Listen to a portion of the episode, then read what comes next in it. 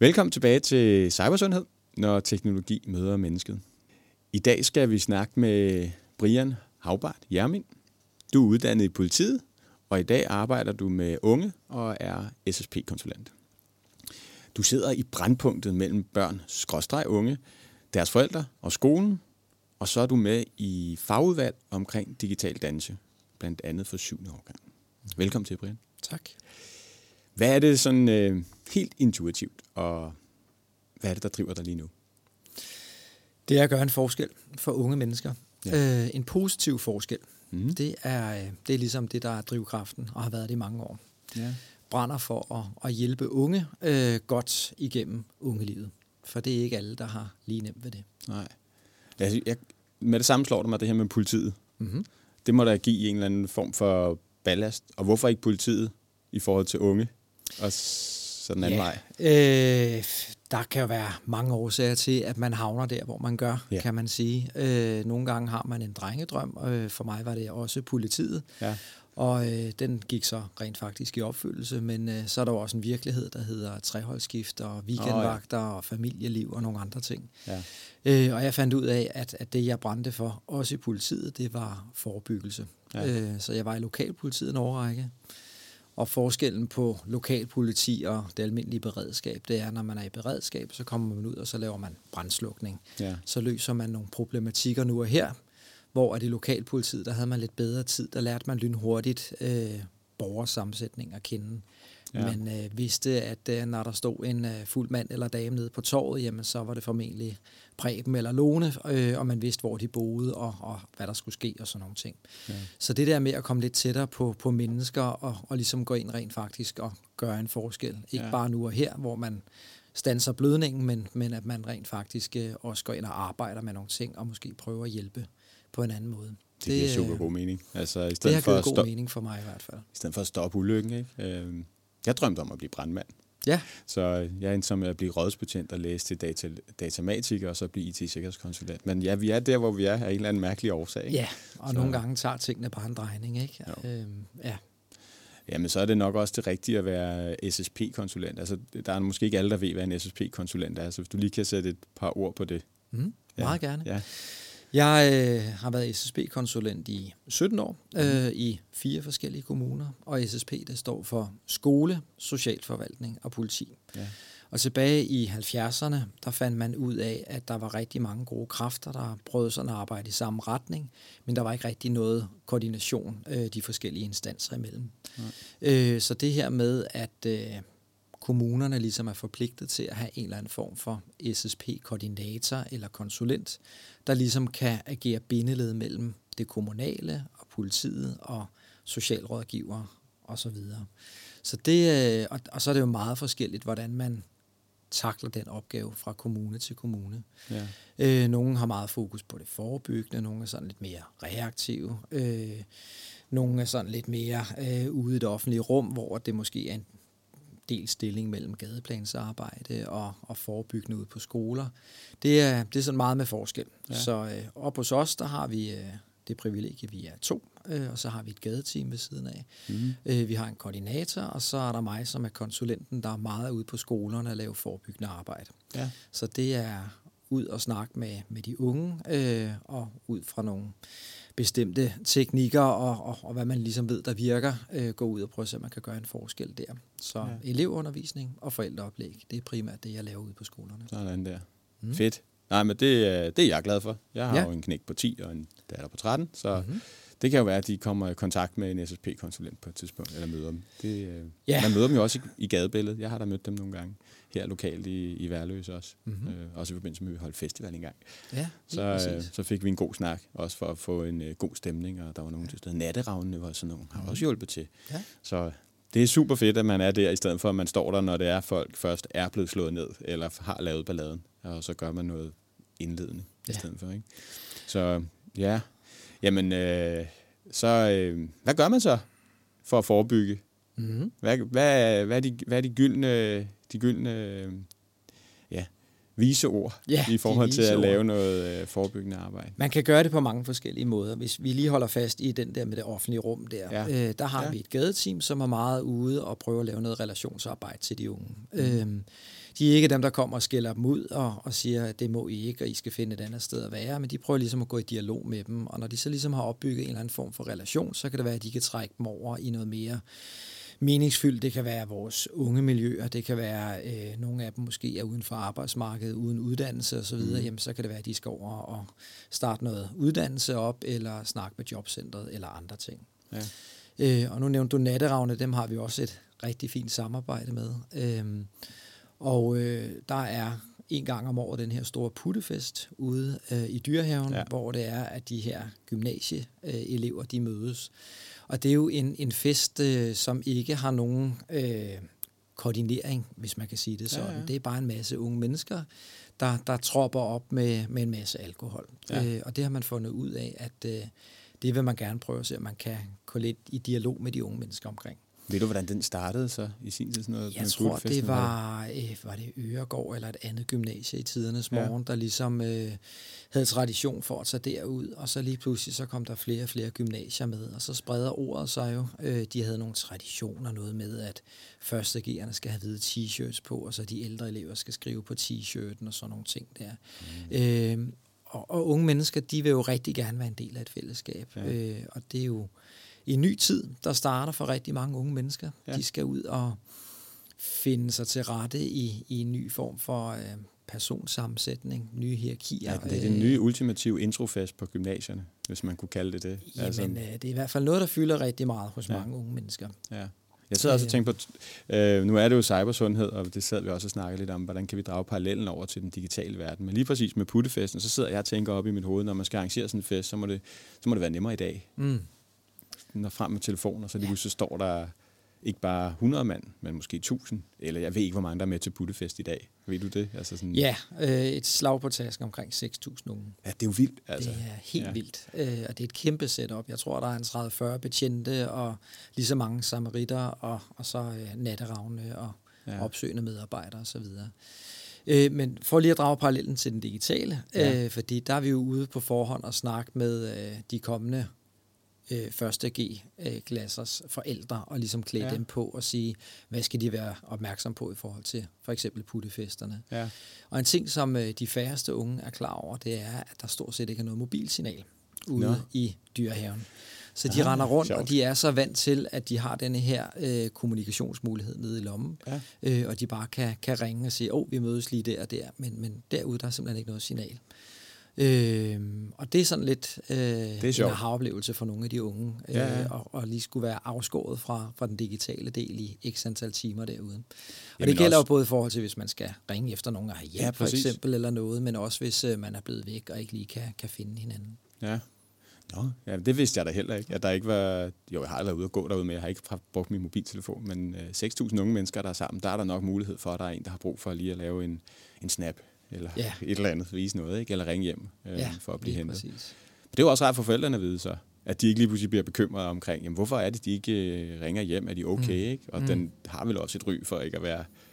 Altså der sker vel nogle ting til den puttefest, som måske forældre godt kunne være bekymrede for. Det kan der gøre i hvert fald, men jeg vil så sige, nu har jeg selv været derude et par gange, og de unge er faktisk rigtig gode til at både passe på sig selv og hinanden. Selvfølgelig vil der altid være nogle ganske, ganske få, der har svært ved det. Sådan er det jo tit, når mange mennesker er samlet. Men det vi ser, det er, hvis der er nogen, der får lidt for meget at drikke, for eksempel, jamen natteravne står og deler gratis vand ud, og det bliver taget flittigt imod, og hvis der ligger nogen rundt omkring i buskene, så ligger der typisk en ven eller veninde sammen med dem, og lige holder håret, mens der bliver kastet op, og nogen er på vej op efter vand. Ja. Så de er faktisk ret gode til at være omsorgsfulde og passe på hinanden, og det er også ligesom det budskab, vi prøver at give videre til de unge, at de skal passe på hinanden. Er de gode til at passe på hinanden, de unge? Ikke kun til puttefest, men generelt set? Ja, det synes jeg faktisk, de er. Den roske. Og når du siger unge her, fordi jeg nævner noget omkring 7. årgang, og der er vi jo ikke helt dernede, når vi snakker om det, vi sidder og snakker om lige nu, det er jo noget ældre, ikke? Mm-hmm. Men de unge, som du snakker om, hvilken aldersgruppe er det, og hvorfor synes du, de er gode til at passe på hinanden? Jamen, puttefesterne, det er jo de der kommende gymnasieelever eller gymnasieeleverne, så de er omkring en 15 år op efter. Ja. Det kommer an på, om de kommer direkte fra 9. klasse, eller har været på efterskole, eller udenlandsophold og så videre. Ikke? Så mellem 15 og 18, vil jeg sige. Og jeg ved ikke, hvorfor de er blevet gode til at passe på hinanden. Jeg tror bare, det sådan er kommet over tid på en eller anden måde. Jeg tror også der har været en del i medierne måske, og sådan nogle ting om unge, som har sat sig ind i en bil og ikke kommer hjem igen, og sådan nogle ting der. Så jeg tror bare, det ligger dybt i mange unge, det der med, at man går sammen ud, og så følges man også sammen hjem bagefter. Okay. Så ja, og så er det jo også noget af det, som vi arbejder på, når vi er ude og snakke med dem. Jeg er meget ude på 7. årgang, hvor vi snakker en del omkring blandt andet det der med, når man nu skal til at gå til fester og drikke alkohol og sådan noget, at man passer på sig selv og andre. Hvad rører dig så op i hovedet på sådan en 7. årgang? Altså når du kommer ud og snakker med dem, hvad er det, der betyder mest for dem? Fordi jeg kunne godt forestille mig, at 7. begynder man at tænke i er netop fester og sådan noget, og alle de her ting. Men hvad er det, der rører sig som en 7. årgang, som er det vil jeg gerne vide noget om, det her? Det er et kæmpe stort spørgsmål for mig. Altså, det er jo meget forskelligt. Der sker rigtig, rigtig meget lige i de der 6., 7., 8. klasses årgange der. Nogle er jo ekstremt reflekterende og meget modne, og andre er det modsatte, når man kommer ud. Og det kan være hele klassen, og det kan være nogle få. Så det er meget forskelligt, hvor de er henne rent kognitivt. En af de ting, som rører sig rigtig meget, det er den der frigørelse fra forældrene.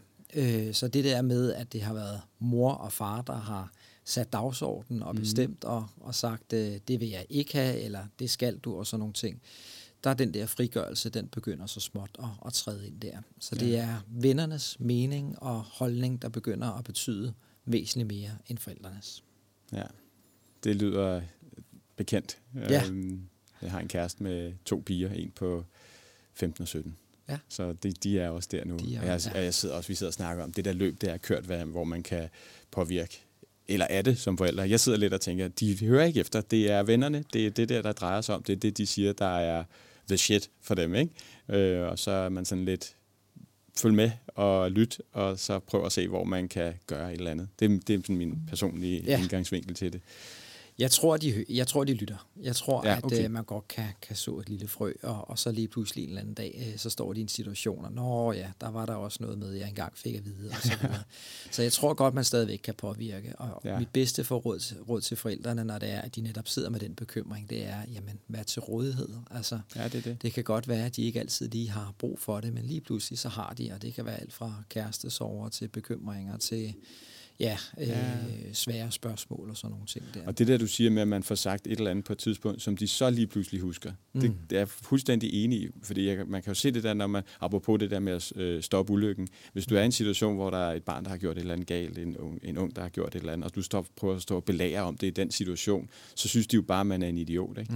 Men så på et eller andet tidspunkt, når de kommer op på den anden side af det og kigger tilbage, og så sidder og tænker, der var nok noget om det, ikke? Ja. Så jeg tror, det er svært lige i situationen, apropos det at være politimand og stoppe det og gøre noget ved det, så giver det mere mening at komme med nogle små guldkorn en gang imellem og sige nogle små ting, plante nogle frø, som på et eller andet tidspunkt, når de så er klar til budskabet eller sådan selv erfare det. Måske det, fordi man siger noget, de ikke har erfaret endnu, men så i det øjeblik, de så når hen til at erfare det, og de har hørt nogen at sige det, nu kan jeg godt se det, ikke? Ja.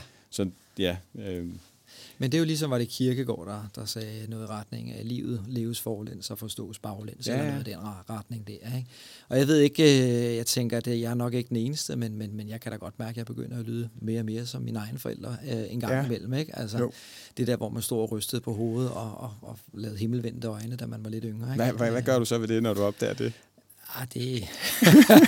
Jamen, jeg gør det selv jo. En trist erkendelse at nå frem til, ikke? Ja, eller er det? Men jeg tror også, det er et spørgsmål om, hvordan man så gør det, ikke? Altså, man har heller ikke lyst til at være den der boomer-forældre der står og totalt kikset, vel? Altså, så må man jo prøve at sige det på en pænere og respektfuld og ordentlig måde, så man også føler, at budskabet nogenlunde siver ind. Jeg får lyst til at spørge dig, det er, at du har været politimand, eller måske i virkeligheden SSP-konsulent, hvad sagde du, 17 år. Har det gjort dig til en bedre forælder? Det tror jeg. Ja. Det tror jeg faktisk, det har. Fordi man får jo nogle andre perspektiver. I starten af min SSP-karriere, der arbejdede jeg meget med udsatte unge, og gik ofte hjem og havde sådan et sort syn på fremtiden i forhold til, at hvad skal det ikke ende med, og er det de her unge mennesker, der skal passe på os, når vi bliver gamle, og de kan jo ingenting selv, og så videre, ikke? Altså, fordi det kun var dem, man arbejdede med. Og så har jeg jo skiftet job undervejs, og haft nogle andre arbejdsopgaver, og nu er jeg jo sådan mere ude i almindelige skoleklasser. Og det er en helt anden verden, fordi så oplever man også de her unge, som har ressourcerne, som har viljen, som har optimismen, alle de her ting. Og så tænker man, okay, der er håb for fremtidens unge, ja, og så videre. Det skal nok gå alt sammen. Så det der med, at man har set, hvor galt det kan gå for nogle unge, hvis de ikke får den rette hjælp, tænker jeg også har været med til at give mig nogle andre perspektiver, ja, og indsigter i forhold til unge generelt, ja. Og også mine egne børn. Ja, præcis. Ja, nu siger du også det her med ressourcer. Synes du, de er blevet mere ressourcestærke nu, end de måske var for 17 år siden? Nej, det synes jeg faktisk ikke. Det er også noget af det, jeg snakker med gymnasielærerne om. Ja. Vi snakker meget om den her mentale robusthed. Ja. Og vi kan jo også se blandt andet i ungeprofilundersøgelsen, som jeg tænker, vi også kommer lidt ind på, ja, undervejs, at der er rigtig mange unge mennesker, som oplever ensomhed. Og den der robusthed der, altså det, som gymnasierne de ligesom har bemærket, det er over en 3-årig periode, der er der måske fra 2, der skulle til sygeeksamen, lige pludselig nogen af 30, der skal til sygeeksamen. Okay. Og det er fordi, de har angst, og de kan slet ikke overskue det der med at skulle op og præstere, og sådan nogle ting der. Så gymnasierne i hvert fald melder tilbage til os, at de føler, at de unge mennesker i dag, nogle af dem i hvert fald, mangler den der robusthed der, fordi at de måske har oplevet nogle forældre, der har kølet rigtig meget og banet vejen for dem, og når de så lige pludselig skal til at præstere selv eller stå på egne ben, så kan det være svært for nogle unge. Ja. Der er mange tanker, der går i gang der. Altså for det første, så var jeg ved at afbryde dig, fordi jeg tænkte, skal vi ikke lige, nu når du har taget den med, hvad er det den her unge profilundersøgelsen 2023, det egentlig er? Jo, skal jeg lige nævne lidt omkring det? Ja, det synes jeg. Fordi det er jo noget, vi er rigtig glade for og stolte af. For år tilbage, der var det sådan, at kommunerne sådan lidt ad hoc gik ind og prøvede at stille nogle af de unge mennesker nogle spørgsmål, for ligesom at finde ud af, hvordan går det egentlig blandt de unge. Og problemet var, at de her spørgsmål ikke var ens, og det var emnerne heller ikke. Det var lidt tilfældigt, hvad for nogle kommuner, der lavede dem, og hvor meget arbejde de lagde i det. Så det er rigtig svært at sammenligne på tværs af kommunegrænserne. Så tilbage i 2017, der var der nogle kommuner, der gik sammen med Trygfonden, og så fik de ligesom lavet første spadestik til den her unge profilundersøgelse. Og det er noget, kommunerne kan købe ind på. Og så kan man ligesom gå ud og stille de unge mennesker en masse spørgsmål. Og de er så ens. Det er sådan et spørgsmålsbatteri, man kan gå ind og klikke af. Ja. Og det gør, at man kan sammenligne på tværs af kommunegrænser. Typisk plejer der at være mellem 30 og 50 kommuner med hvert år. Og det gør så, at vi kan gå ind og blive klogere på, hvordan har de unge mennesker det egentlig. Ja. Og der er jo nogle ting, som vi ikke var opmærksomme på i forvejen. Eksempelvis en af de ting, der sprang meget i øjnene for et par år siden, da det emne kom med, det var sådan noget som selvskade blandt udskolingselever i folkeskolen. Ja. Og der lå vi på omkring en 17%, der havde gjort bevidst skade på sig selv inden for det sidste år, på 7. årgang. Ja, okay. På 7. årgang? Det var på 7. årgang, ja. Okay. Og det fik jo nogle alarmklokker til at ringe hos rigtig, rigtig mange. Og det var jo noget, som oftest foregik i det skjulte, og som vi ikke var klar over, medmindre man går ind og spørger for ligesom at afdække nogle af de her ting. Ja.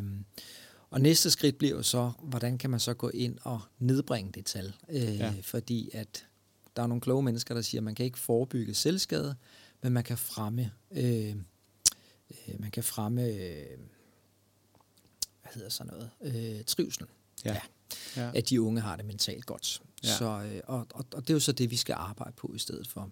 Og så skulle det meget gerne afspejle sig i tallene, når det er, at vi ligesom er nået i mål med det. Ja. Så det er i hvert fald noget, der har meget fokus. Og det træder jo meget godt i spænd med det der med ensomhed og unge, som har lidt ondt i livet, eller føler sig meget isoleret og sådan noget. Nu kommer jeg med sådan rigtig... Det er fordi, jeg er nysgerrig på, når man laver sådan en undersøgelse, så laver man den jo i en årrække. Jeg tænker lidt at måle på det der arbejde. Er det så også det... Altså kan man se, hvis nu for eksempel, nu siger den i... Hvad var det? Det her med selvskade, det var måske i 2022 eller 21 eller hvornår det kom frem, og det var overraskende. Så laver I så en indsats, og prøver man så at måle på det igen året efter, og ser man så en forbedring? Altså, har I nogle eksempler, eller har du nogle gode eksempler på det? Altså, vi har ikke fundet de vise sten endnu, vil jeg sige, desværre. Og det er jo, og det er jo det, der nogle gange er så svært, og det er derfor, det er rart, at det ikke kun er vores kommuner, der sidder med SSP-folk, men at alle kommuner har en eller anden forpligtelse. Ja. Og det er jo også derfor, vi bruger hinanden og samarbejder på tværs af kommunegrænserne og prøver nogle ting af. Og så lige pludselig er der nogen, der finder de vise sten forhåbentlig, og så er det med til at gøre, at vi ligesom kan implementere det. Vi prøver nogle forskellige ting. Hos os har vi holdt et stort trivselstopmøde, hvor vi har inviteret gymnasierne og lærerne fra folkeskolen ind og andre fagpersoner for ligesom at prøve at italesætte, hvad ser vi og hvad kan vi ligesom gøre ved det i fællesskab. Ja. For det er jo en fælles opgave, kan man sige. Lærerne har måske fokus på, at de skal undervise, og så kan det være, at trivslen måske falder lidt i baggrunden. Da jeg gik i skole, og sikkert også, da du gik i skole, jamen, der havde man klassens time en gang om ugen, hvor man skiftede til at have kage. Det var jo yndlingstimen. Det var en fantastisk time. Ja. Der kunne man sidde og pille lidt i navlen og finde ud af, jamen, hvordan har vi det egentlig med os selv og hinanden i klassen, og har der været nogle konflikter i løbet af ugen, så var det der, man fik løst dem. Og det har jeg indtryk af, det har man ikke på samme måde ude i skolerne længere. Altså, der er meget mere fokus på, at lærerplaner, elevplaner, og de skal nå pensum og sådan nogle ting der. Og de unge mennesker bliver presset igennem. Så det kan jo også være en af forklaringerne. Og det er jo et stort containerskib, der kan være svært at ændre kurs på, hvis det er, at man skal ned og have fat i skolereform og de ting, der ligesom blev trukket ned over hovedet på lærerne i forbindelse med skolereformen for nogle år siden. Så I er med til på en eller anden måde at belyse den måde, som skolen er bygget sammen lige nu? Det kan godt være, at det får et resultat, som så kommer frem i den her undersøgelse, som eksempelvis noget med, at de føler sig presset eller stresset, fordi vi laver de mange test, eller hvordan vi nu engang gør. Vi har glemt klassens time, vi har glemt at hygge os, eller et eller andet i den stil. Ikke? Så prøver jeg at vise det med den her, og så kan man prøve at vise det til lærerne og skolerne, og så kan de gøre et eller andet ved det. Ikke? Vi kan i hvert fald synliggøre, at vi har en fælles udfordring, som vi skal have løst. Men det er også helt svært at måle på sådan noget der, og finde ud af, at man gør en forskel. Altså det er det virkelig. Så skal man jo have mange datapunkter. Nu går der helt big data i det skal der ikke. Og jeg synes jo, det er enormt interessant, og det er jo rigtig mange spørgsmål, vi stiller, og det er jo også en balance i forhold til, at man må heller ikke stille for mange spørgsmål, så mister de koncentrationen undervejs. Og hvor mange spørgsmål er der? Jeg mener, der er omkring 100 spørgsmål. Okay, det er også mange. Det er rigtig, rigtig mange, når man går i 7. klasse. Ja, det er det. Det er det. Det er det også, selvom man er 44. Og det er meget, man skal forholde sig til. Og selvfølgelig vil der være et par enkelte svipser i forhold til, når de sidder og udfylder. Der vil vi måske også, nogle gange oplever vi også, at nu har vi jo ukrainske flygtninge eksempelvis, som også prøver at blive integreret ude i skoleklasserne. De bliver jo også sat ned og skal svare på det her. Og i stedet for at række hånden op og sige, prøv at høre, jeg forstår ikke halvdelen af det, der står i de der spørgsmål, så svarer de bare så godt, de kan. Så derfor vil der jo formentlig også være en lille fejlmagen. Men kvæg, at det er den samme undersøgelse, og stort set de samme spørgsmål fra år til år, gør det også mere sammenligneligt. Har de ændret så spørgsmålene? En lille smule. Nogle gange bliver man jo også nødt til at tage det op til genovervejelse. Eksempelvis var der en årrække, hvor man spurgte unge helt ned til 7. klasse, om de havde haft samleje. Og der var en af eleverne, der rakte hånden op og sagde, Lise, hvad betyder samleje? Det vidste han simpelthen ikke. Og så bliver man jo nødt til ligesom at gå tilbage og sige, hvorfor spørger man en 7. klasses elev, om de har haft samleje? Hvorfor vil vi gerne vide det? Hvad skal det fortælle os? Så der er lidt har I så taget det spørgsmål ud? Eller? Ja, nogle spørgsmål bliver omformuleret, og nogle bliver taget ud. Nye emner kommer til. Jeg tror, de fleste ville forstå, har du haft sex bedre end samleje? Ja, lige præcis. Og der sidder nogle meget, meget dygtige professionelle mennesker, som stort set ikke laver andet, og er med til at formulere de her spørgsmål. Men alligevel kan der jo godt en gang imellem være noget, man har overset i en formulering eller noget andet. Jeg synes lige præcis, den der med sex eller samleje er lidt interessant, fordi det er jo et meget godt spørgsmål, men det skal ikke formuleres som samleje. Det tror jeg ikke, at de forstår, men det er med at spørge om det. Og der kan jeg ikke lade være med at tænke på, at jeg synes, at unge i dag måske er mere velinformerede, end de har været tidligere, men måske ikke har prøvet ting. Og det er sådan en tankegang omkring det her med internettet og information. Der er simpelthen så meget information, så det kan godt være, at de vil kunne sådan på en eller anden måde forstå lidt, hvad spørgsmålet går ud på, fordi de på en eller anden måde ved meget mere, end vi måske gjorde før internettets tid. Men så derfra kunne forstå spørgsmålet, eller forstå ordene, vil jeg hellere sige, til at kunne forstå spørgsmålet, og så kunne svare på det. Det var bare en tanke, der lige kom op i mit hoved. Men det er jo svært at vide, hvor unge mennesker er rent reflekteringsmæssigt og kognitivt og så videre. Og hvordan opfatter en 7. klasses et spørgsmål kontra hvordan opfatter en voksen et spørgsmål? Ja. Og vi, netop fordi alarmklokkerne ringede der i forhold til selvskade, så har jeg spurgt en del 7. klasses elever, hvad er selvskade? Ja, og det har de fuldstændig styr på. De ved godt, hvad det vil sige at gøre bevidst skade på sig selv. Ja, okay. Det overraskede dig også? Det overraskede mig lidt, fordi jeg tænkte, det må være, fordi de har misforstået spørgsmålet, eller ved ikke, hvad det er. Det kan være, at de er faldet til en fodboldkamp og tænkte, ej, der kom jeg til skade. Det var min egen skyld, så er det selvskade. Ja, det er noget af den stil. Ikke? Ja. Altså, hvordan har de tolket det spørgsmål der? Men det havde de altså fuldstændig styr på. Så de fleste børn, unge i 7. klasse, ved godt, hvad selvskade det er? Ja, det er i hvert fald det er overraskende for mig, erfaring. Synes jeg. Det var også overraskende for mig, men det havde de altså styr på. Ja. Men så kan der være andre emner eller andre spørgsmål. Vi har jo også noget i forhold til, det er jo afledt af Umbrella-sagen, i forhold til hvor mange, eller snarere hvor få unge, der deler nøgenbilleder af dem selv, eller du bliver lige nødt til at fortælle Umbrella-sagen. Og så videre. Ja, Umbrella-sagen, det var nogle unge mennesker, der havde sex. Jeg mener, det var omkring 1.G årgangsmæssigt. Og mens det her det sker, så er der så nogle andre, der står og filmer det. Ja. Og denne her video er så blevet delt rigtig mange gange efterfølgende på sociale medier. Ja. Og det havde enormt store konsekvenser for pigen, som det gik ud over især. Hun udviklede angst, droppede ud af skolen, havde ikke lyst til at komme uden for en dør, fordi hun blev genkendt alle mulige steder. Ja. Og det endte faktisk med, at de måtte flytte et helt andet sted hen og bo for ligesom at komme væk fra lokalområdet. Så det havde enormt store konsekvenser. Og indledningsvis, de her unge, der havde delt videoen, fik en bøde på 5.000 kroner, tror jeg det var, altså dem, der havde optaget den. Ja. Og så går der lidt tid, og så kontakter de amerikanske myndigheder, de danske myndigheder, fordi at den her video bliver delt inde på blandt andet Messenger. Så lige pludselig så ser de på det med andre øjne, fordi så er det børneporno, fordi de er under 18. Så er det en anden paragraf, vi skal til at have fat i. Og det var ret nyt på det tidspunkt, og man vidste ikke rigtig, hvad skulle man gøre. Og det resulterede faktisk i, at der var rigtig mange unge mennesker, der blev sigtet for deling af børneporno. Ja. Og det er jo ikke noget, man har lyst til at have stående på sin straffatest. Fordi det gør, at man ikke kan arbejde med børn og unge. Man kan ikke være hjælpetræner nede i sin fodboldklub eller svømmeklub, hvor der er unge under 18. Du kan ikke blive lærer, pædagog, politibetjent, læge. Der er simpelthen nogle karriereveje, som man ikke kan gå. Og så fik jeg at vide af en kollega op fra Helsingør, at der var en ung mand, der lige var ved at afslutte 3.G. Han var rigtig god til noget sport. Skulle et år til USA, hvor han havde fået alt betalt. Han skulle over på college og blive bedre til sin sport og læse og sådan nogle ting der. Men fordi han havde delt den her video med nogle af sine venner, var det nok til, at han blev sigtet og dømt for deling af børneporno.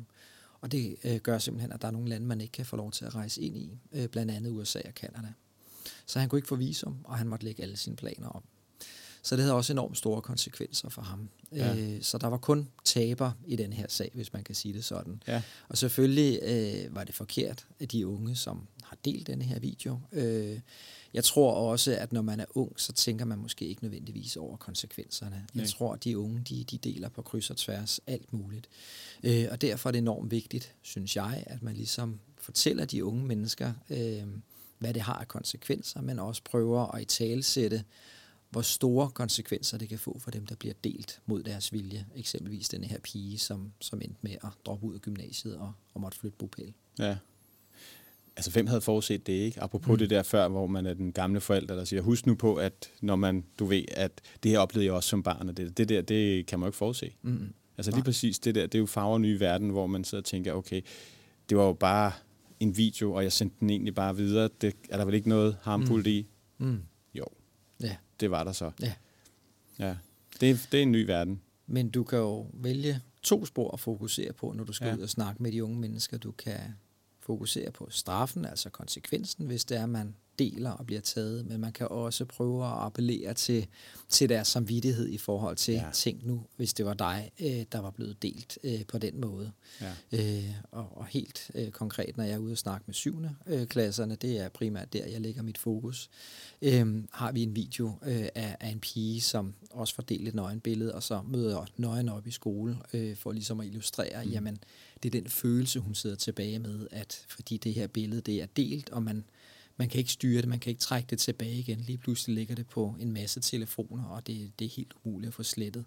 Jamen, så vil det altid være derude, og så vil der altid være nogen, der ligesom kan se en uden tøj på. Ja. Så det er ligesom de 2 spor, jeg prøver at fokusere på, når jeg er ude og snakke med de unge. Fylder det meget? Altså nu sidder vi jo og snakker cybersundhed, ikke, og den digitale verden. Fylder de her mobiltelefoner meget i snakken med de unge, også i 7. klasse?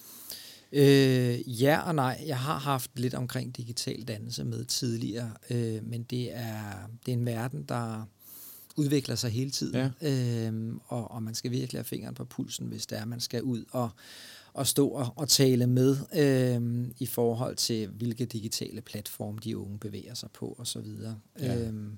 Det sidste, jeg hørte, det var det her ChatGPT, jeg tror, at det er Snapchat, der vist nok har implementeret det og sådan nogle ting, ikke? Og det var også et forholdsvis nyt redskab der. Og der en af de bekymringer, som nogen havde, det var, at du kunne nærmest skrive og spørge, hvordan gør jeg selvskade på mig selv, uden at der er nogen, der opdager det, og så kom de med nogle forslag til det. Nu har de været inde og ændre det, og gøre sådan, at så skriver de så, jamen, hvis du har det spørgsmål, så er vi bekymrede for dig, og måske du skal prøve at tale med nogen, så du kan få noget hjælp og sådan nogle ting, ikke? Men det er bare for at illustrere, hvor stærkt det går inden for det digitale.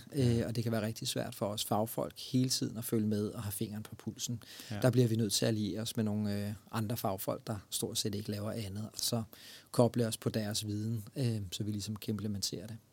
Er det noget, du ser, at man skal være bekymret for? Fordi jeg er ikke helt der, hvor jeg er bekymret for det endnu. Nej. Altså jeg er heller ikke bekymret ved at sige. Jeg ved godt, der er en masse, der siger de der ting, som du også siger med, at den kan hjælpe en, eller så fortæller den alle de her ting. Men, men den bliver jo også mere moralsk. Den får nogle etiske guidelines, sådan en AI, ikke? Så den svarer de rigtige spørgsmål, så er du ikke længere for at vide, hvordan du skal bygge en atombombe og sådan nogle ting, ikke? Ja. Udradere verden eller gøre selvskade. Så det bygger de ind i det. Og grund til, at jeg også siger det, det er, fordi jeg tænker, at nu har jeg snakket med nogen, der også har den, og siger, den er bare pisseirriterende, at den skal være der i toppen. Og jeg gider ikke snakke med den, fordi den er åndssvag. Ja, okay. Og det er det, jeg hører. For det er jo fint. Ja, de synes bare, den er irriterende. Ikke? Jo. Så skal man vist nok købe det, der så ved det, ikke? Ja. Det er jo det fancy der. Ikke? Du skal købe pro-versionen for at få den væk. Så du skal betale lidt eller andet, så kan du få den væk. Okay, sådan det er jo svaret, ja. Så ellers er den lige i toppen, som din bedste ven. Ja, okay. Men den er irriterende, har jeg hørt fra dem, der har prøvet at bruge den og skrive med den. Men sådan er det jo tit med ting, der er nye, kan man sige. Og når de får den udviklet over en årrække, så kan det jo godt være, at det ændrer sig. Men lige nu, det gør den nok. Synes de unge, så er den irriterende. Den er bare irriterende og til besvær, og vi bliver ikke rigtig brugt til noget. Men en anden ting nu, vi har fat i Snapchat eksempelvis, ikke? Jeg bruger det ikke selv, men det jeg også hører fra de unge, det kan også være... Nu snakker jeg med en af vores klubpædagoger her den anden dag, der sagde, at der var ret mange af de unge, som var stoppet til deres fritidsaktivitet, blandt andet ridning. Og når de så ligesom snakkede med de unge mennesker, så spurgte de, hvorfor du stoppet til ridning? Men de andre synes, det er kikset. Jamen, hvad mener du? Altså, hvorfor synes de det? Ja, men det er fordi, at vi skal have slået den der find venner til, og så kan de så se, hvor jeg er henne døgnets 24 timer. Jeg føler mig overvåget. Og hvis jeg så er nede hos hesten, så skriver de, ej, hvor gammel er det lige, du er? Går du stadigvæk til ridning og sådan nogle ting? Så en eller anden form for pres i forhold til de unge mennesker, og igen kammeraternes mening om, og holdning. Tror du også, der er et pres om, at man skal have det der lokation til med sine venner? Ja, det er der.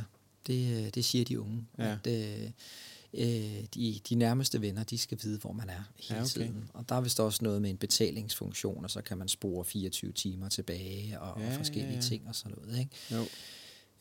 Jo. Så det kan også være et problem for unge, det her med, at de føler sig presset til at have den funktion. Så hvis vi skal være venner, så skal jeg vide, hvor du er 24/7. Ja, lige præcis. Det er også en lidt en... Tænk engang, altså det ville jo svare til, at vi nærmest følte, der var et kamera, der fulgte os 24/7, ikke? Og hvordan skal vi lige agere og sådan nogle ting, ikke? Jeg tror, at vi har alle sammen brug for for privatliv. Det har vi. Ja. En anden ting, som jeg også har snakket med nogle af de unge om, det er jo det der med, at hvis man eksempelvis bliver drillet eller mobbet, også på sociale medier.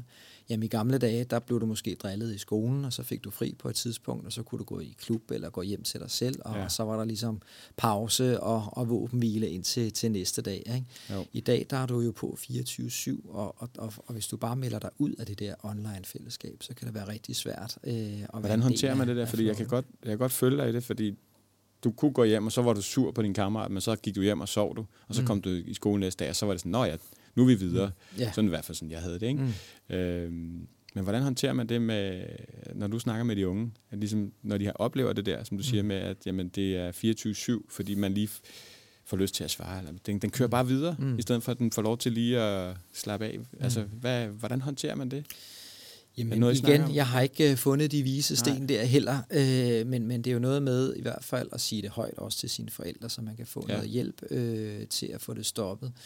Og så er der jo også nogle af de her unge, som måske har lidt svært ved, hvordan de skal agere i det der. Så i stedet for bare at ignorere det, eller slukke telefonen, eller lægge den væk, jamen så prøver de ligesom at svare igen, og prøver at forsvare sig. Ikke? Og det kan vi jo måske også selv huske fra vores egen barndom og ungdom, jamen så bliver mobningen bare endnu sjovere, hvis der ligesom kommer en reaktion hos offeret, hvis man kan sige det sådan. Ja. Ikke? Det var dem, der var sjovere drillet, det var dem, der reagerede. Det var dem, der reagerede, ikke? Og kunne man få dem til at græde eller et eller andet. Ikke? Altså, og det er jo lidt den samme mekanisme, der gør sig gældende her. Og det kan være rigtig svært at forklare et ung menneske, jamen prøv at høre, du skal pakke den der telefon væk, eller du skal lade være med at svare, uanset hvad de skriver og sådan nogle ting. Så og der er jo en eller anden forskellige opfattelser af, hvordan man lever i verden. Og det er der jo, som man er barn eller om man er voksen. Og det er der også i forhold til brugen af Snapchat og forståelsen for, hvor vigtigt det er at være på Snapchat. Og der tror jeg, der er mange forældre, der ikke helt forstår, hvor vigtigt det er. Så altså igen, hvis man så opfordrer de børnene til at sige, eller de unge til at sige, snak med din mor og far om det. Så de vil jo ikke skide om det. Altså, de er helt på månen i forhold til det her. Ikke? Ja. Og det er de måske nok også. Altså, der er i hvert fald en kløft der, synes jeg, mellem... Jamen, det er der. Vi ved jo ikke, hvordan man bruger Snapchat. Det ved de jo 100%. Ikke? Så hvis man har et problem på Snapchat... Det er sådan det, jeg har gået og tænkt over, det er, når man skal give tilladelse til sine børn. Altså, nu har jeg igen en på 10 og en på 13. Instagram til hende på 13. Hvad vil jeg sige der? Så vil jeg sige... Det første, jeg tænker, det er, hvorfor? Altså, hvad er formålet med det? Ikke? Det kan, altså, der kan være en god grund. Og Snapchat til Elliot på 10. Hvorfor? Det kan der også være en god grund til. Men jeg synes, der er et kæmpe ansvar for mig så at sætte mig ind i Snapchat og forstå, hvordan det virker. Fordi jeg skal jo være med til at opdrage. Altså, det er jo min opgave at opdrage. Ikke? Ja. Men hvordan kan jeg opdrage noget inden for noget, jeg ikke har nogen kendskab til? Altså, det bliver altså svært at opdrage. Ja. Det synes jeg er en problemstilling. Plus det er ofte en lukket verden for forældrene at træde ind i, ikke? Altså forstået på den måde, der sker jo rigtig meget i det skjulte, som man ikke lige er opmærksom på. Ja. Men jeg synes jo, det er et godt udgangspunkt, det der med, at hvis man giver sine børn adgang til sociale medier, så har man også et ansvar som forældre i forhold til at sætte sig ind i det. Ja. Og det kan også være, at man en gang imellem sætter sig ned med sit barn og er nysgerrig.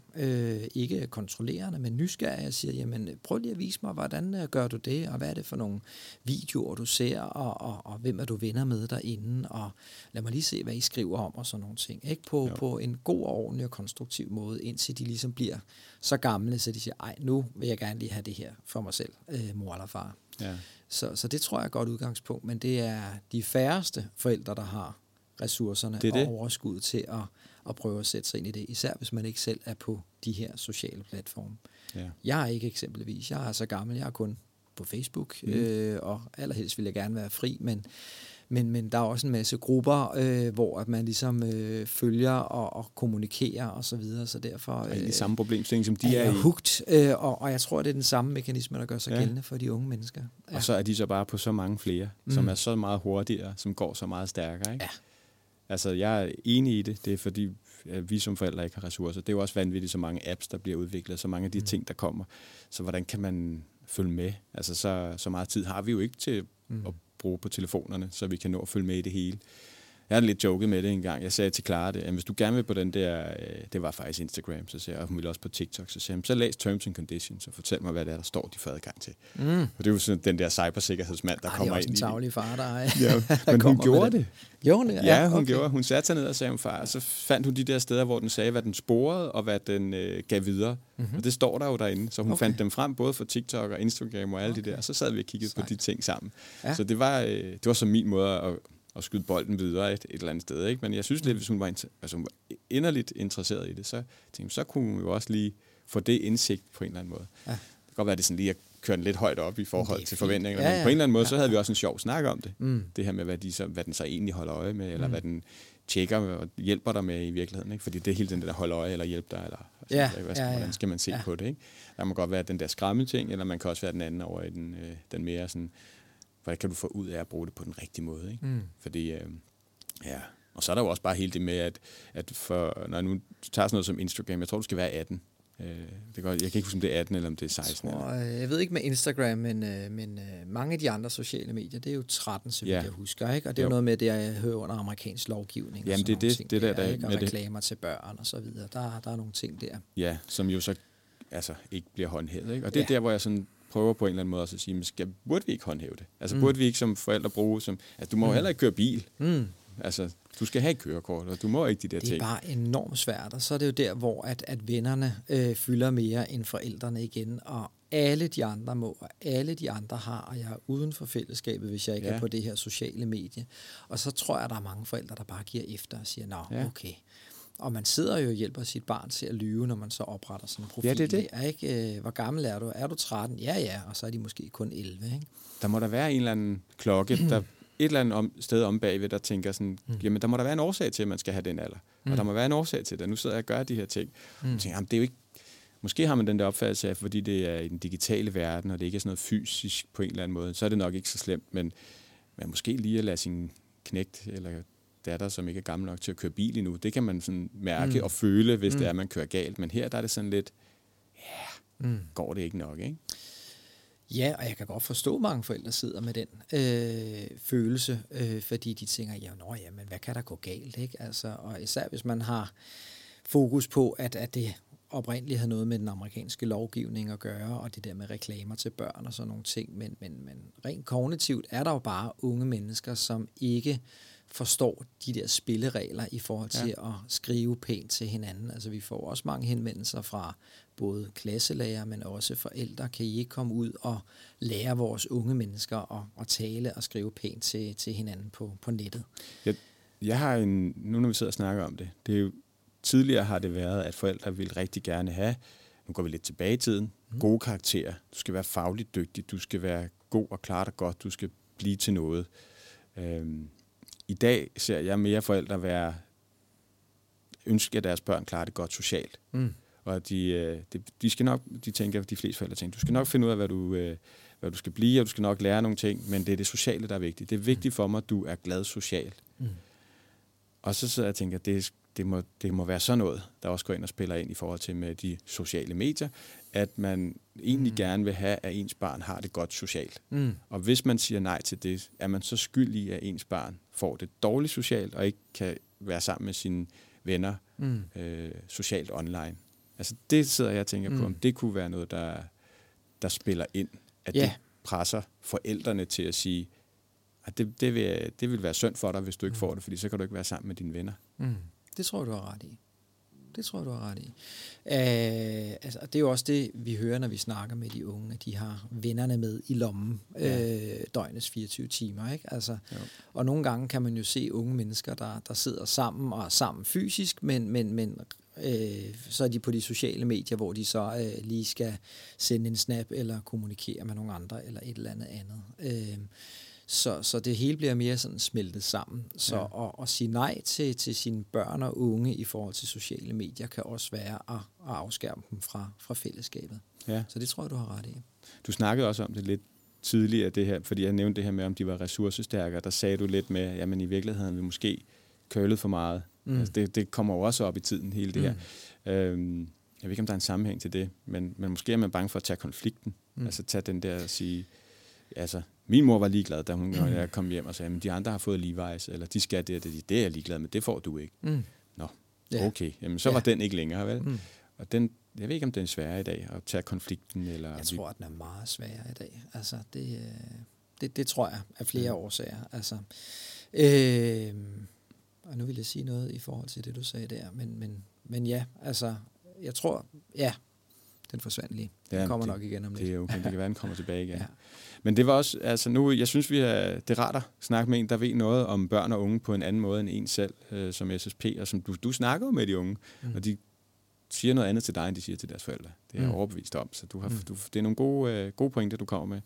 Jeg var slet ikke klar over det der med Umbrella-sagen, at de rent faktisk blev dømt for det omkring børneporno. Mm. Vildt nok. Og det er jo ikke, fordi det skal være en skræmmekampagne, fordi det er jo ikke det, der er budskabet. Mm. Budskabet er at gå den anden vej og lave noget forebyggende, ikke? Så man kan se værdien i det, man laver. Men en ting, som... nu snakker lidt socialt, og vi har snakket... men vi har ikke snakket det alvorligt, og du var jo politimand, ikke? Og nu læser du noget nyt, og det er jo kriminologi. Mm-hmm. Og hvorfor er det er interessant? Jamen det er det jo flere årsager. Nu har jeg jo arbejdet inden for det her felt i en årrække. Hvis man tager årene i politiet med, så er det jo over 20 år efterhånden. Og i mange år har man jo bare gjort noget ud fra mavefornemmelse og tænkt, altså jeg kan huske, da jeg startede i politiet og mig i lokalpolitiet en årrække, der var vi rundt i skoleklasserne med det, vi kaldte for haskufferten. Ja. Og haskufferten, det var sådan en kuffert, hvor der lå ølkapsler og cigaretskodder og tændstiksæsker, og der var også små reagensglas med alt fra kokain og amfetamin og ecstasy og så videre. Der var sågar en lille klump has nede i den her kuffert, som man kunne tage op, og så kunne man med en lighter sætte lidt ild til den, så den kom til at dufte rigtig, rigtig godt. Ja. Og så kunne man sende den rundt i klasselokalet blandt eleverne. Og hvis man var heldig, så kom den hele vejen tilbage igen, den her klump has. Og der kom til at dufte rigtig godt ind i det der klasselokale. Og formålet var jo at klæde de unge mennesker på i forhold til alt det farlige, der var derude. Ja. Og det gjorde man i en årrække. Og så lige pludselig så tænkte man, jeg vidste, om det egentlig virker, det her. Og da man så gik ind og effektmålte på det, fandt man ud af, at det havde den stikmodsatte effekt. De blev nysgerrige? De blev nysgerrige, ja. Man vagte simpelthen interessen hos de risikovillige, og de sad måske og tænkte, men jeg har prøvet det og det, men jeg vidste ikke, der også fandtes det derude. Det skal jeg ud og prøve, som jeg kan få fat i. Så du kommer med en lille menukort til dem i stedet for? Så det var ren reklamekampagne, man kom, ikke? Og der var flere ting, der ligesom var galt i det der budskab. Det er også det her med, at det var en uniformeret politimand, der kom ud, og så kan man jo godt sidde der som ung med det der autoritetstro, man har, ikke? Og tænke, hold da op, det må godt nok være et stort problem, siden at politiet kommer ud og bruger tid på at fortælle om alle de her farlige ting, ikke? Og så er vi lidt over i det der, som vi kalder social pejling, i forhold til, at så sidder der måske nogle unge mennesker og tænker, jamen, hvis det er så stort et problem, så er der nok mange, der gør det, og jeg vil gerne være ligesom flertallet, og hvis der er mange, der tager stoffer eller ryger, jamen så skal jeg også begynde at gøre de her ting. Ja. Så det var et klasseeksempel på en fejlslagen kampagne, eller en fejlslagen indsats. Og det er jo noget af det, som jeg synes er enormt interessant, fordi at hele formålet er jo at hjælpe de unge godt igennem ungdomslivet, uden stoffer og alt for meget alkohol, tobak, snus, hvad der ellers findes derude. Så de har en fornuftig og sund livsstil. Mm-hmm. Men jeg kan også mærke i de senere år her, så har vi bevæget os en del fra det, vi kalder risikoadfærd, i form af stoffer, alkohol osv., og så lidt mere over i den mentale trivsel. Mm. Og det afspejler meget godt den der fornemmelse, du også sidder med, at forældrene de siger, jamen skidt med, de ryger eller drikker lidt meget en gang imellem. Det er vigtigt, at de har nogle kammerater og et fællesskab at være en del af osv. Og det er også det, vi oplever, når vi kommer ud til forældrene. Det er også en interessant kultur, det der, ikke? Jamen, det er ret interessant, og det er jo... Det er jo en helt ny agenda, det er jo nogle helt nye ting, vi skal til at sætte os ind i, som forebygger, hvis man kan kalde det. Også det med at sige nej til alkohol som voksen, ikke? Når du sidder derude til en fest, og du siger, jeg skal ikke have noget at drikke. Jamen, er du i bil? Eller? Nej, jeg har egentlig bare ikke lyst til at drikke. Er du gravid? Eller ja, der kommer alle mulige ting der. Ja, lige præcis. Jamen, det er rigtigt. Det ligger ret dybt i os. Ja, så vi er jo sociale væsener. Altså, det er jo det, der er... Ja. Udgangspunktet. Der er det sociale i det med trivsel, som vi har siddet og snakket om, og så kommer vi lidt ind på stofferne nu, og så er der kriminologien, hvor jeg også sidder og tænker, at den fik vi ikke lige helt boret ind i der. Nej. Men inden vi går over i det med kriminologien, så kunne man måske lige gå retning hen mod det her med de her med den moderne hashkuffert, hvis den findes i dag. Hvad gør man i dag der? Altså, og det er jeg glad for, at du spørger ind til, fordi det er jo noget, der fylder rigtig meget i min bevidsthed, fordi det er der, hvor jeg føler, at vi har fundet de vise sten. Okay. Tilbage i 0'erne, der var nogle kriminologer, der lavede et stort forsøg nede i Ringsted. De kaldte det Ringsted-forsøget, hvor man gik ud og tog samtlige skoleklasser på 5. årgang i Ringsted og delte dem ind i kontrolklasser og forsøgsklasser. Mm. Og så udsatte man dem for et socialt eksperiment, hvor man gik ud og stillede nogle spørgsmål. Eksempelvis spurgte man, hvor mange fra din egen klasse tror du, der ryger cigaretter dagligt? Og så gættede de på, at det var måske ingen eller ganske få. Så spurgte man, hvad med naboklassen? Det var lidt flere. Hvad med naboskolen? Endnu flere. Hvad med dem inden for København? Jamen, det er jo næsten alle sammen inden for København. Og så gik man ud og punkterede nogle af de der myter og sociale overdrivelser, de hver sad med, og sagde, jamen, dem fra naboklassen eller naboskolen, og så gav også dem inden for København, ryger faktisk ikke mere, end I gør i jeres egen skoleklasse. Mm. Og der lavede man simpelthen nogle evalueringer, der viste, at det var med til at fjerne et eller andet fiktivt forventningspres, som mange af de unge render rundt og har i forhold til, hvordan skal man være ung i dag. Og det vi også ser, det er, at hver gang der er et sceneskift, det kan være, hvis man blander klasserne på ny på 7. og 8. årgang ude i folkeskolen, eller når man starter på en videregående uddannelse, jamen så vil de unge rigtig gerne passe ind i de her nye fællesskaber. De skal ligesom finde sig til rette. Ja. Og så er de bare mere risikovillige. Altså, så er de mere modtagelige og åbne. Så selvom de egentlig ikke har lyst til at ryge, eller bruge snus, eller drikke sig fra sans og samling, når de er til fester, jamen hvis de har en eller anden usikkerhed, eller en eller anden forestilling om, at det er det normale at gøre, jamen så er der større sandsynlighed for, at de så også rent faktisk tilegner sig den adfærd. Ja. Så det er de vise sten i dag, og der, når man går ind og effektevaluerer på det, kan man se, at det rent faktisk gør en forskel. Og hvad er det, der gør en forskel der? Bare lige for... det er, at man går ud og går i dialog med de unge.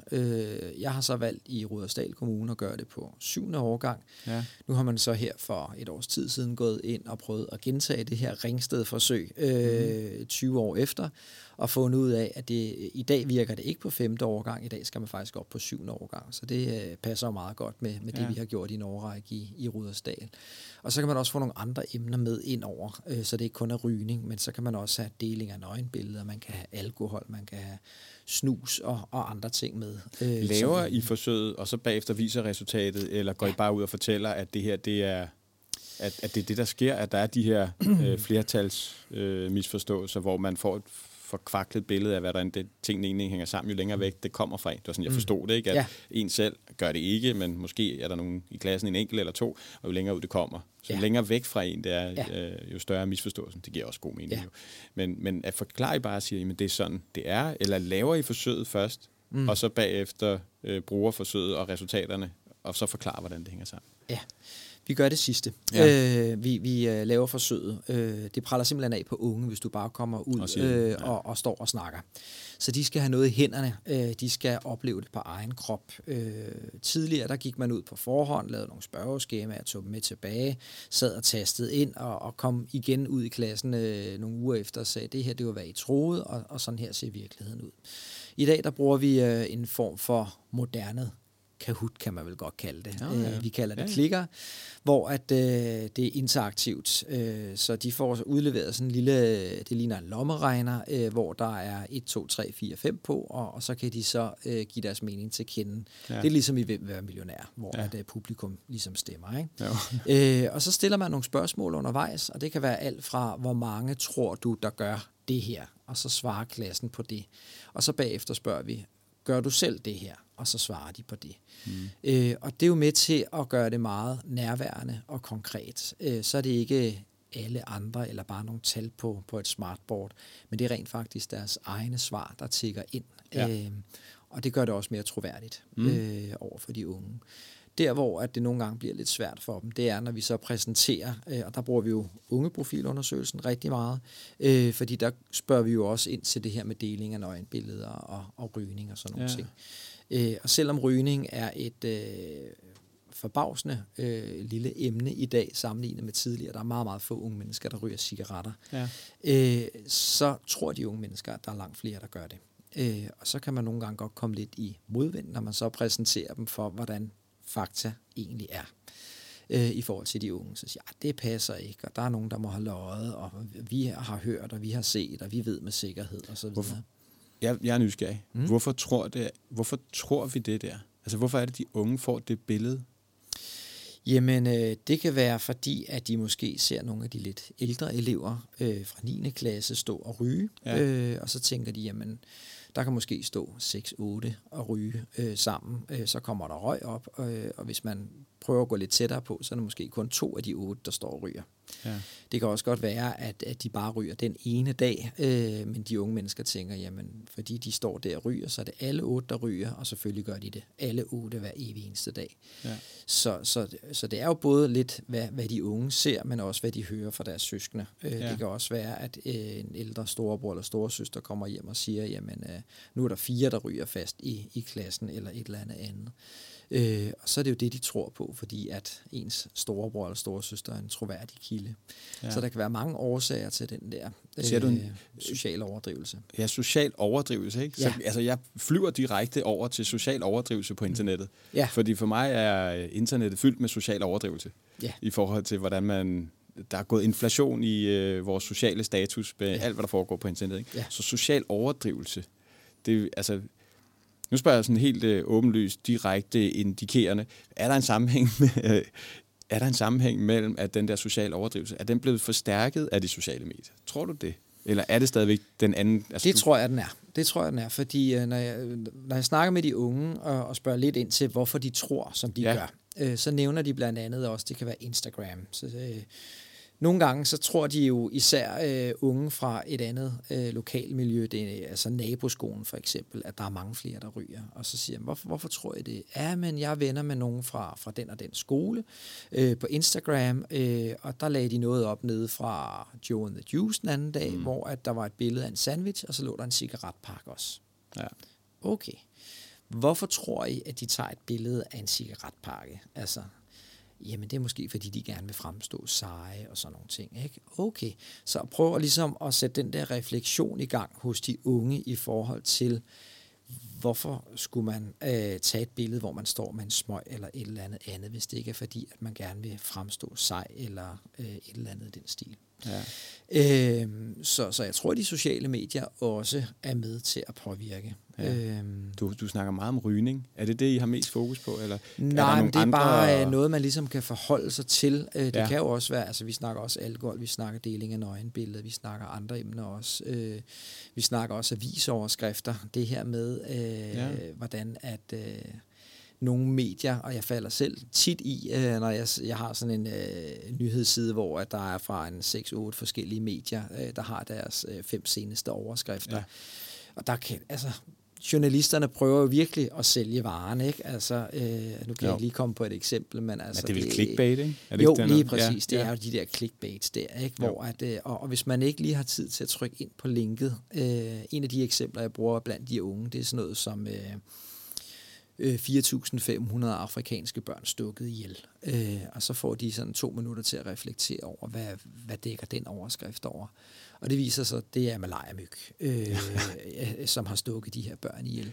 Men det er jo en vanvittig overskrift et eller andet sted, og man tænker, okay, det er åbenbart farligt i Afrika, og de er helt ude i sådan nogle eksempler, som at det er terror, eller krig, eller...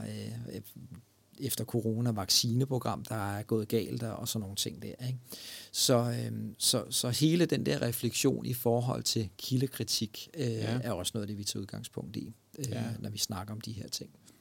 Er de gode til kildekritik, de unge? Ja, det er de faktisk. Okay. Den ro skal de have. Fordi det synes jeg har blevet kritiseret mange gange, hvor sådan folk ikke ligesom, jeg tror også, at lærerne simpelthen har det som en del af deres læreplan, at de skal undervise i kildekritik. Fordi det er der, hvor dansk lærer vågner op, når jeg er ude i klasserne, og siger, kan I ikke huske, vi har snakket om, og de sidder der med et veltilfreds smil og nikker, når det er, at de kommer med ord som kildekritik og sådan nogle ting der, eleverne. Nå, så det er, når de svarer? Det når de svarer, okay. Ja. Altså det er sådan lidt mere...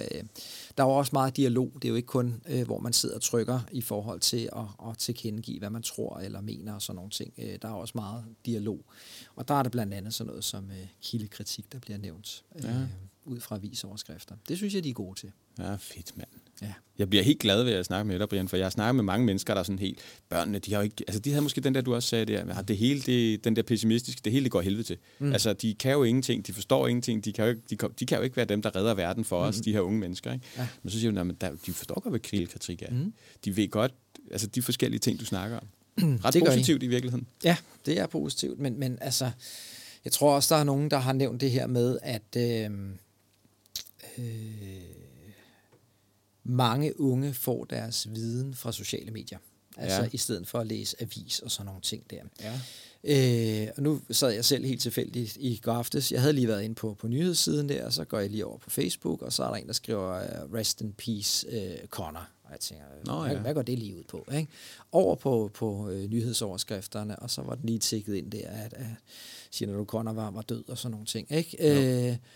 Og det er bare for at sige, at vores generation har måske mere en tilbøjelighed til at læse avisoverskrifterne og nyhedssiderne, hvor de unge, de måske er 90% på sociale medier. Så det er der, de får deres viden fra. Ja.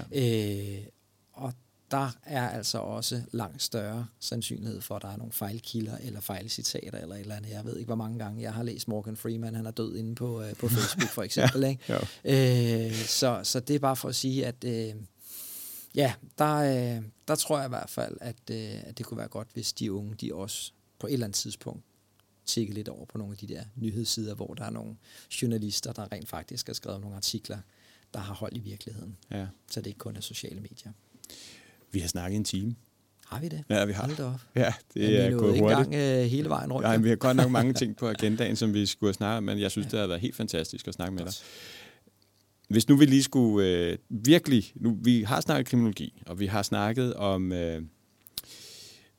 om, hvad der er godt, og hvad de godt kan, de unge, og hvilken vej kommer det til at gå i fremtiden. Kunne jeg godt tænke mig lige, og sådan, du ved, har vi det positive syn på det her, eller hvis vi tager kriminologiens dystopiske tanker ind, hvor galt kan det gå, ikke? Mm. Altså hvis du nu sidder og tænker, det du studerer, kriminologi og så videre, så videre. Hvad er det, vi starter med den, hvad skal vi passe på? Altså hvor er det store advarselstegn lige nu i forhold til unge? Og måske hvis du har et eller andet i forhold til den digitale verden, kunne det være interessant, men ellers også bare, hvad skal vi passe på med? Hvor galt kan det gå i den kriminelle verden? Ja, og nu snakker jeg både lidt som fagperson, og så ud fra en subjektiv, personlig holdning og vurdering. Ja, selvfølgelig. Det er jo fremtiden, vi snakker om jo. Lige præcis. Og der kan man sige, at i forhold til de unge, så kan jeg godt være lidt bekymret for, at tingene kommer lidt let til nogle unge mennesker.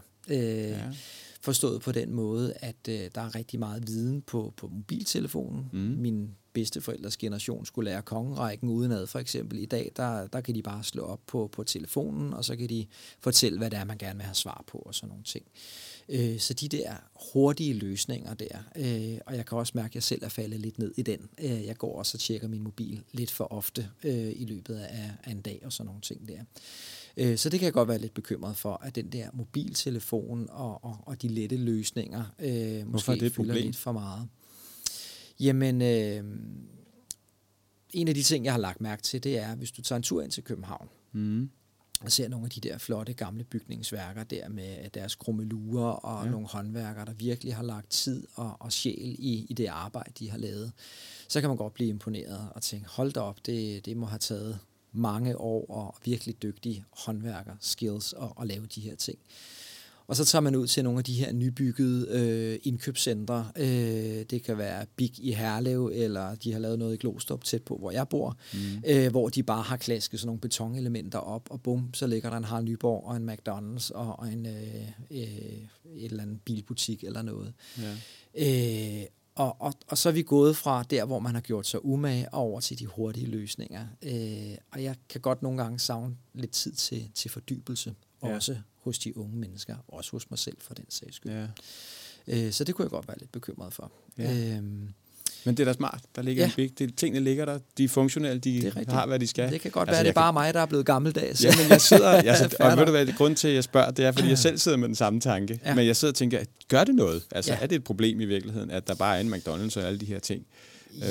Jamen, altså, det er jo også det der med, at hvis tingene bare altid er kommet let, og man tænker, skal jeg læse 4 år for at blive pædagog, eller sygeplejerske, eller kan jeg så ikke bare være ufaglært, eller et eller andet andet? Altså, det kan jeg godt være lidt bekymret for, at alle unge vil ind på drømmestudiet, hvor at, det er kun det, der interesserer mig, jamen, så er der bare en masse fag eller servicefag eller omsorgsfag, som simpelthen forsvinder. Det er jo også en af de problemer, som samfundet står overfor nu, at de vil til at importere arbejdskraft udefra og sådan nogle ting, for ligesom at have hænder nok, ikke? Fordi at de unge, de vil noget andet. De vil gerne ud og tjene gode, nemme penge, og de skal helst ikke have hænderne for meget op ad lommen. Det er i hvert fald en bekymring, jeg sidder tilbage med. Og i forhold til det her med kriminologi og så videre, der tror jeg, at der er sket en udvikling i samfundet fra, at tidligere havde vi rigtig meget fokus på det her med risikoadfærd, stoffer, alkohol og sådan nogle ting. Og det ser jeg ikke som den helt store udfordring længere. Jeg fornemmer en tendens til, at vi er gået lidt mere over i det mentale, altså mental trivsel. At der er flere unge, der måske har lidt ondt i livet, der har angst og alle de her ting. Der er også rigtig mange unge mennesker, der har eller får en diagnose og sådan nogle ting der.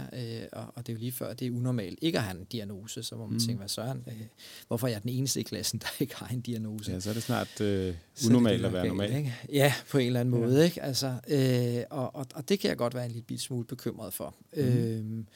Men det er jo bare noget med at prøve at flytte fokus. Jeg tror også bare, at når det går så godt i et samfund, som det gør i vores, er der heller ikke det samme incitament for at begå kriminalitet eksempelvis. Tidligere, jamen der begik man måske butikstyveri, ikke så meget for spænding, men fordi man gerne ville have den samme trøje, når ens mor sagde nej til Levi's, selvom alle de andre havde, eller andre ting. Ikke? Hvor i dag, der er der bare langt flere penge i vores samfund. Vi har en sundere økonomi generelt, tror jeg, sådan overordnet set, og det er måske også med til at nedbringe noget af den kriminalitet, man så tidligere. Og kigger man over en længere periode, så er ungdomskriminaliteten jo faldet markant over de seneste 15-20 år. Den har aldrig været så lav, som den er i øjeblikket. Okay. Og kigger man over en længere periode, så er der lige 2 udsving i 18 og 20. 18, det var Umbrella-sagen, hvor der var rigtig mange unge mennesker, der blev sigtet for deling af denne her Umbrella-video. Ja. Og i 20, der overgik man til en anden form for måling i politiet, hvor der kom det her unge kriminalitetsnævn, så tidligere hed den kriminelle lavalder 15, og så gik man ned til 12 år, og der skulle man sådan lige finde sine ben at stå på, og der var lidt flere unge mennesker, der blev sigtet, selvom de var under 15 og sådan nogle ting, fordi de skulle unge kriminalitetsnævn. Men renser man for de tal, så har det været en nedadgående kurve de sidste 15-20 år. Sådan. Så, det er da positivt. Så det er måske et meget godt sted at, vi har et godt samfund. At slutte af på. Ja. Vi har et godt velfærdssamfund. Det har vi. Og den grad. Kriminaliteten falder. Den har aldrig været så lav. Den kan vi godt slutte på. Jeg synes, det var mega hyggeligt at snakke med dig, Brian. Og tak for alle de gode oplysninger og al den gode viden. Selv tak. Tak fordi jeg måtte komme. Velbekomme. Vi ses derude. Hej.